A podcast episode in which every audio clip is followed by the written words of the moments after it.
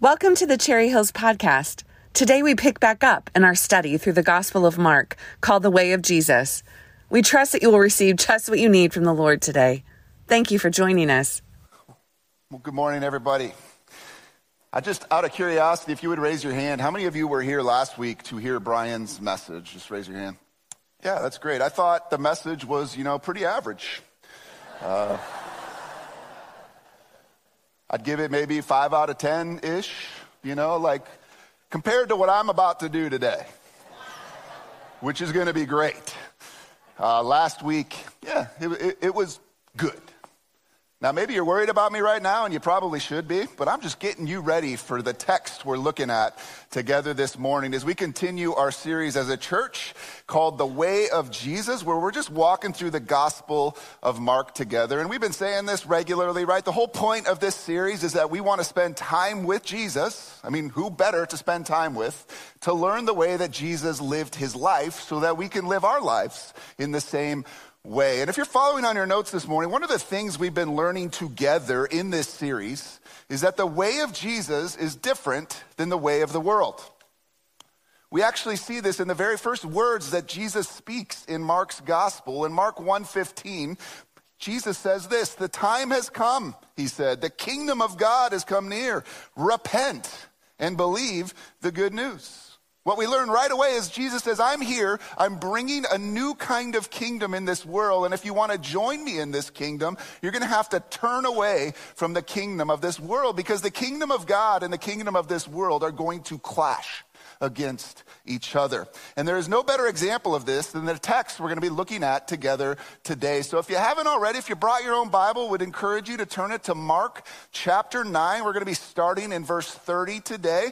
You can do that on your device as well. We'll also have it on the screen. If you don't have a Bible, this is your first week here, your first time you set foot in a church, we would love for you to take one of those black Bibles in the seat underneath you there.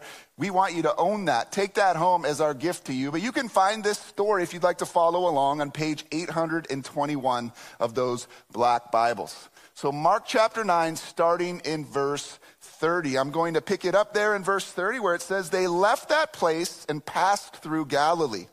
Jesus did not want anyone to know where they were because he was teaching his disciples. He said to them, The Son of Man is going to be delivered into the hands of men. They will kill him, and after three days he will rise. But they did not understand what he meant and were afraid to ask him about it. Now, as I mentioned a couple weeks ago, Mark 9 really marks the halfway point of Mark's gospel and, and Jesus' ministry. The first eight chapters of Mark, we see Jesus doing his earthly ministry in and around the area of Galilee.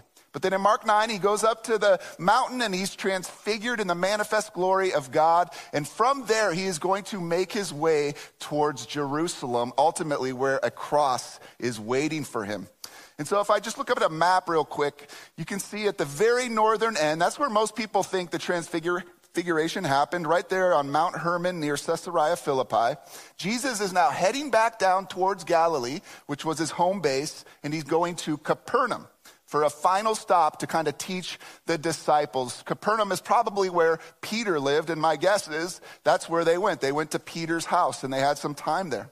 And it's on that journey that Jesus gives his second of three of his predictions about his death and resurrection.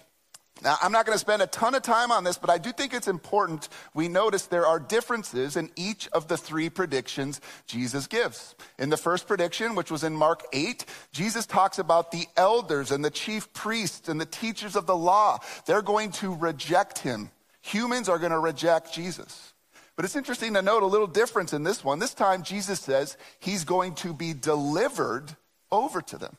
Now, in the Greek language, which the New Testament was written, this is called a divine passive. In other words, God is behind this language. It's a reference back to Isaiah chapter 53, verse 6, where God is talking about sending the suffering servant. We are probably somewhat familiar with this verse. It says, We all like sheep have gone astray. Each of us has turned to our own way. That is the human condition. All of us have turned away from God and his kingdom. We've gone astray, but we're told this promise the Lord has laid on him the iniquity of us all. That's the same idea here, right? The Lord handed him over for the iniquity of us all. There is something divine happening in Jesus as he heads to Jerusalem, friends. I'm pointing this out because, yes, humans betrayed Jesus and rejected Jesus. But if you're following on your notes with me, it was also God's will for Jesus to suffer, die, and be raised. Never get that mixed up. This was all part of God's plan for Jesus to suffer, to die on a cross, and to raise again from the dead because we are all like sheep who have gone astray, but he wants to bring us back home. And with that in mind, I just want us to now notice the irony of the next verses. This is sort of the heart of this text. Look at verse 33 with me. They came to Capernaum, and when he was in the house, he asked them, What were you arguing about on the road? Now read verse 34 on your notes with me there. It says, But they kept quiet because on the way they had argued about who was the greatest. Seriously. Right? You can only shake your head at this. Again, if you're on your notes, as Jesus describes his suffering, they argue about their greatness. Talk about missing the point. Now, I don't know exactly the words and the argument they were having, but here's my best guess. Jesus had this inner circle of disciples, James, John, and Peter, and the three of them were the only three who got to witness the transfiguration up on the mountain. And can't you just picture in this walk back down from the mountain, those three guys being like, we got to see the most incredible thing, and you weren't invited to see it. Now, if you've read the Gospels before, you know this is nothing new for these guys. They're arguing about which one of them is the greatest all the time. Later in chapter 10, James and John are going to come to Jesus and say, Hey, can we have the two best seats in your kingdom? Even at the Last Supper, when Jesus is talking about his upcoming sacrifice and death, what are they talking about? Which one of them is the greatest? They still cannot see that the kingdom of God is different than the kingdom of this world. And my favorite part about this verse is the part where it says, they kept quiet. Hey guys, what are you talking about? It reminds me of one of my favorite Christmas movies, A Christmas Story, when Scott Schwartz is triple dog dare to stick his tongue on the frozen pole, and they, the bell rings, and everybody leaves him standing out there, and this is what happens. Where's Flick? Has anyone seen Flick? Flick? Flick who? He was at recess, wasn't he? Ralphie, do you know where Flick is?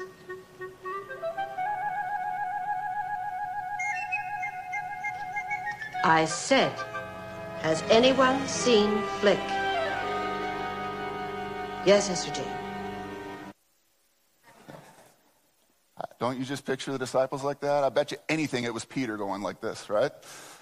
He's the one ratting the rest of them out. Now, it's kind of easy for me to roll my eyes at the disciples here.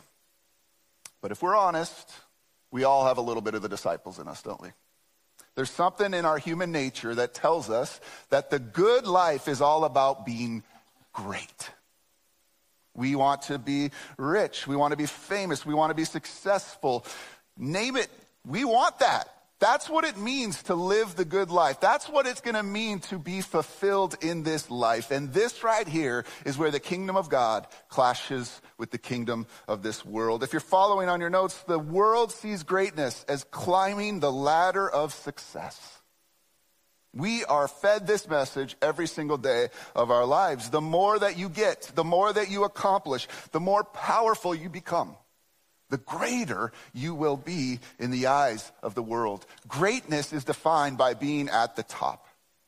Now, this is nothing new. From the very beginning of human history, being at the top was the goal, right? You come to Genesis 3, and the very first sin of Adam and Eve comes down to this idea. Where Satan comes to Eve and says, Hey, listen, you should take this fruit and eat it. And she says, No, we'll die. And Satan says, No, you will surely not die. And then look at what he says in verse 5 of Genesis 3 For God knows that when you eat from it, your eyes will be opened and you will be like God, knowing good and evil. What is at the heart of that? You will be great. You will be just like God, and Adam and Eve can't help themselves. They want to be great, they want to be their own God. And if I had to choose one word to describe this, here's the word I would use pride. Pride. Pride is this desire we have in each of us to be greater than somebody else, even God, right? I want to be my own God. God, I've got this. I run my life. I'm good without you. And if you're following on your notes, pride is the root of all other sin. Just let that sink in a minute. When I was, in high school, I read C.S. Lewis's Mere Christianity, which is the second most influential book in my life other than the Bible. And he writes this chapter called The Greatest Sin. And this is the chapter that really helped me see some of this. And in this chapter, I finally understood pride really is the root of all sin. Look at what he says up on the screen. Pride leads to every other vice. It is the complete anti God state of mind. Now, you might be thinking, well, I don't get it. Like lying, lust, gossip, hatred, anger. How does that have to do with pride? But friends, if you start to peel all those things back like an orange, what you'll find there is pride. Take anger, right? Why do I get angry? Because somebody said something to me I don't like. Because somebody did something that I think I didn't deserve. And so out of my pride from that comes anger. There's a part in all of us, right, that would rather rule than to serve people, that would rather have power than submit to authority. We want to be noticed, not unnoticed. We want to be honored. I don't want to show honor to other people. Most of all, I think that I deserve something, and you don't. Or I don't deserve what you just said to me or did to me. And what happens if you're following is that pride leads to grasping for greatness at the expense of others. This is what I was trying to do in the introduction, right? Like, if I reduce what Brian did, I elevate myself at his expense. And we may not do that so blatantly in our lives, but all of us are doing that because it exists in every human heart. Can you acknowledge there's a little bit of pride kicking around inside of you somewhere? Can we be honest enough? Can I be honest enough to admit Maybe I'm not that different than the disciples. But Jesus' kingdom is not like the kingdom of this world. And he has a word for us about pride and what true greatness looks like. Let's read verse 35 out loud together on our notes there. Jesus says, it says, sitting down, Jesus called the 12 and said, Anyone who wants to be first must be the very last and the servant of all. Now, listen, in the first century, this would have sounded shockingly upside down. Does it still today? Absolutely. If you're following, Jesus defines greatness as being willing to serve. The word Jesus uses here in Greek is diakonos. This was just an ordinary Greek word that was used for somebody who waited tables or who washed people's feet or even change soiled undergarments and wash them. Does that sound great to you? No, the Greek world of this time thought that was the most miserable position to be in. Plato, the great philosopher, once wrote, How can a man be happy when he has to serve someone? But Jesus says, You want to be happy? You want to be great? Then become a servant. It won't be great in man's eyes, but it will be great in the kingdom of God. Again, if you're on your notes, Jesus does not reject greatness, he redefines it. And then he follows it with this really cool illustration of what it means to be a servant. Look at verses 36 and 37. He took a little child whom he placed among them. Taking the child in his arms, he said to them, Whoever welcomes one of these little children in my name welcomes me. And whoever welcomes me does not welcome me, but the one who sent me. Now, I know today we tend to view children as these precious little things, right? But in this day and age, children were, were essentially at the bottom of the social ladder. They were the least of the least. They were vulnerable. So, welcoming a little child in this day and age would mean breaking social norms lowering yourself to somebody of a lower status and thereby risking your position of power and prestige. And friends, at no place in the Gospels does Jesus diverge more from the world than he does right here this question of greatness. The challenge to his followers is hey, this is what it means to be great in God's eyes. And it's going to be the polar opposite of what the world tells you. I want you to welcome people who are not normally welcomed. Or if you're on your notes, true greatness is welcoming the low and the powerless, welcoming the, who the world disregards. Again, would you agree this is completely opposite to the messages we're told every single day?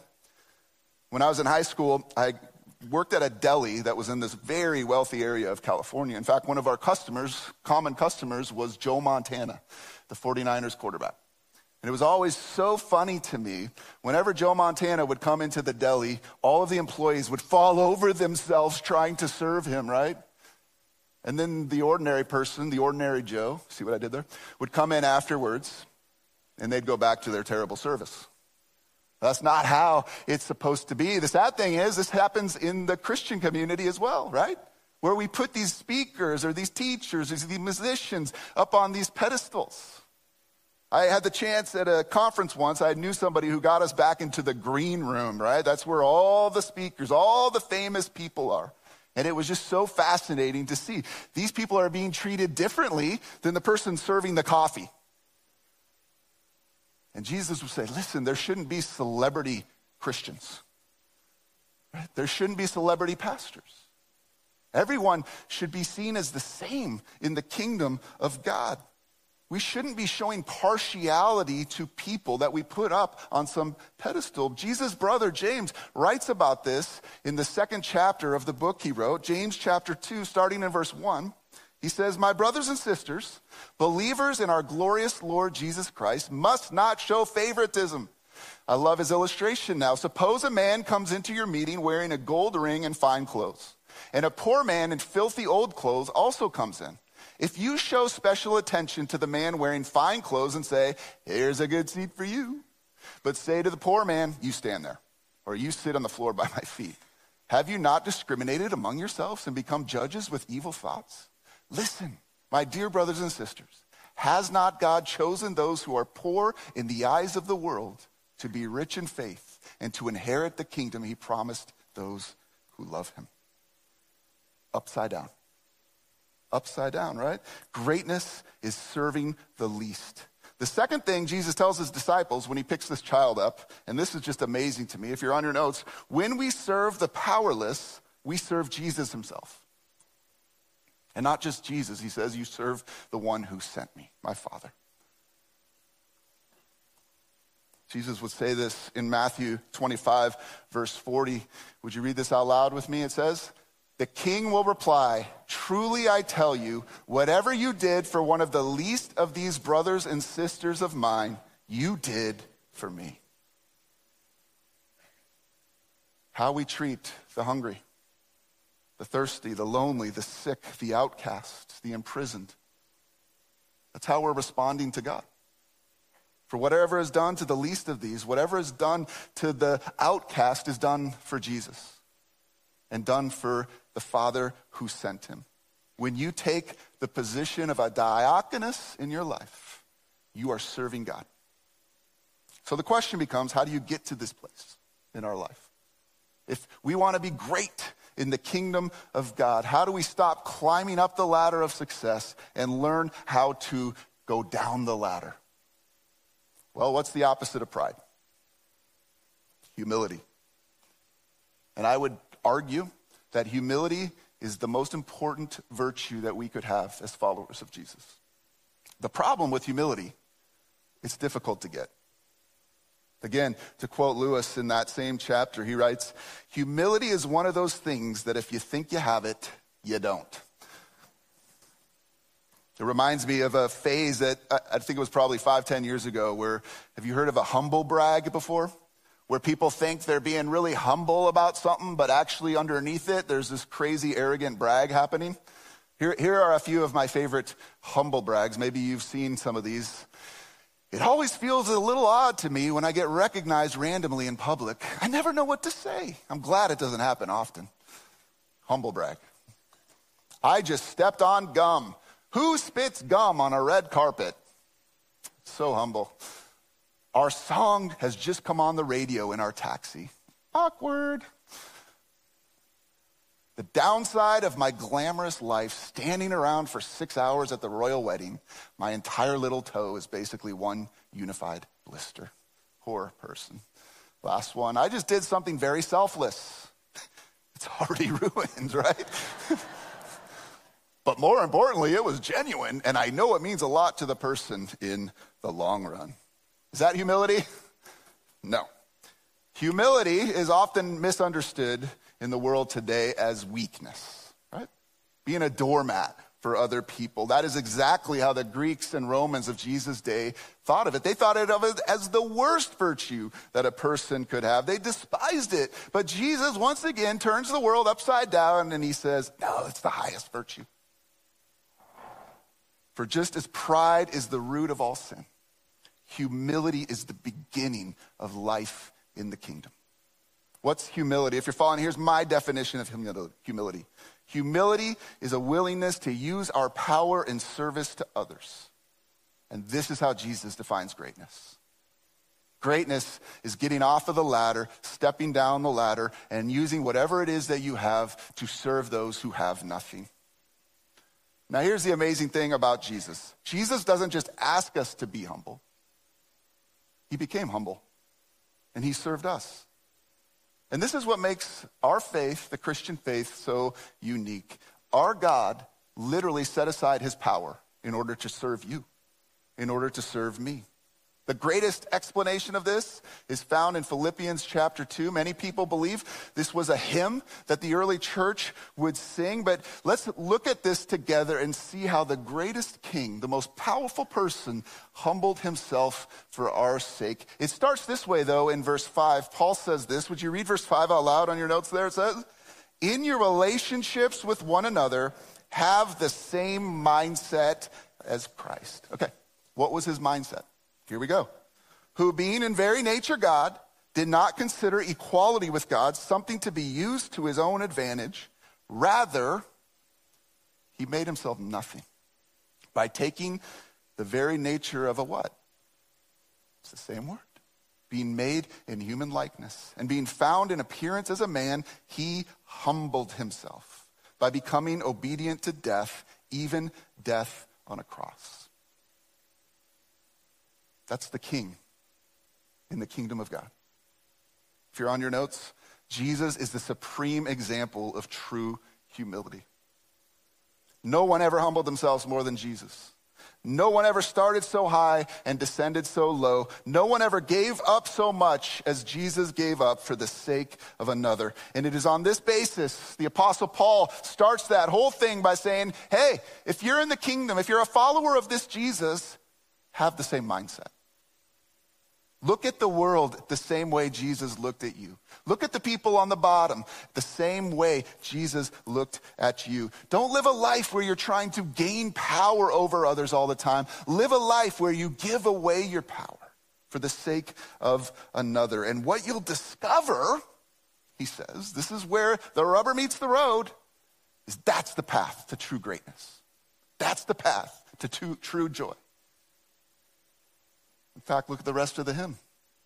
Therefore, because Jesus did this, God the Father exalted him to the highest place and gave him the name that is above every name, that at the name of Jesus every knee should bow in heaven and on earth and under the earth, and every tongue acknowledge that Jesus Christ is Lord, King, to the glory of God the Father. What is the result of Jesus' humility? His exaltation. There is no one like him. And Jesus makes a promise to you if you're a follower of his. Here's his promise in Luke 14 11. For all those who exalt themselves will be humbled, and those who humble themselves will be exalted.